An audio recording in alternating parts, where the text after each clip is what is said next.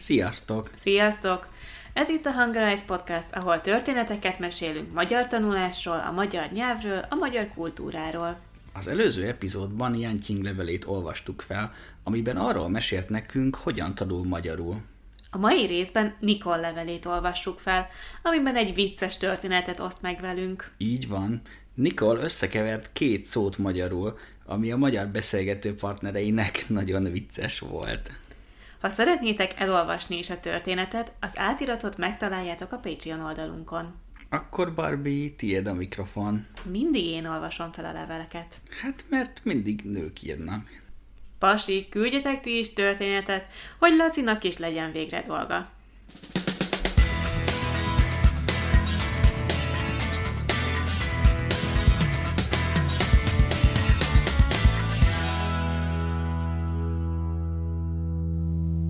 Tavaly voltam először Magyarországon. Meglátogattuk a barátom anyját Budapesten, és sok szép látnivalót megnéztünk. A várat, a halászpástyát, a Mátyás templomot, a parlamentet, a fürdőket, sőt, színházba is mentünk. Egy elég régi darabot láttunk, két népszerű idős színésszel. Az utazás előtt megtaláltam a darab magyar leírását az interneten, és elolvastam, hogy értsek valamit a színházban, és fantasztikus volt. De sajnos különben nem sokat értettem, amikor az emberek beszélgettek magyarul, és az én magyar kísérleteim sem mindig sikerültek. A barátom anyja majdnem 80 éves. Minden nap főzött egy levest. Egy napon zöldséglevest főzött. A konyhában mutatott zöld leveleket, és magyarázta, hogy azt tárkonynak hívják.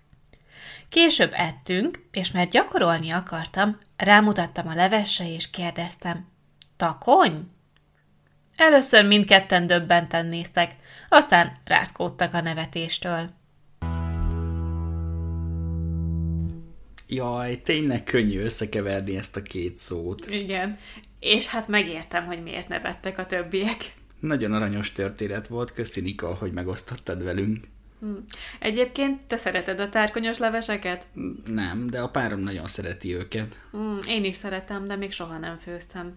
Egyébként nekem az is nagyon tetszett, amit a színházról mesélt Nika. Ja, igen. Annyira ügyes, hogy olvasott a színház előtt a darabról. Nagyon jó ötlet előre felkészülni. Igen, az nagyon sokat segít a megértésben, hogyha tudjuk a történetet. Így van.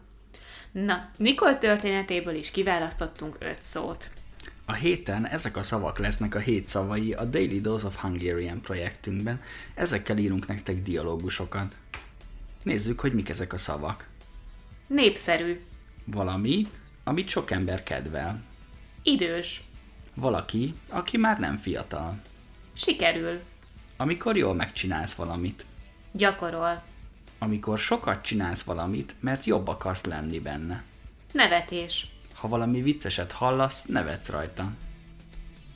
Köszönjük, hogy ma is velünk tartottatok. Reméljük tetszett ez az epizód is.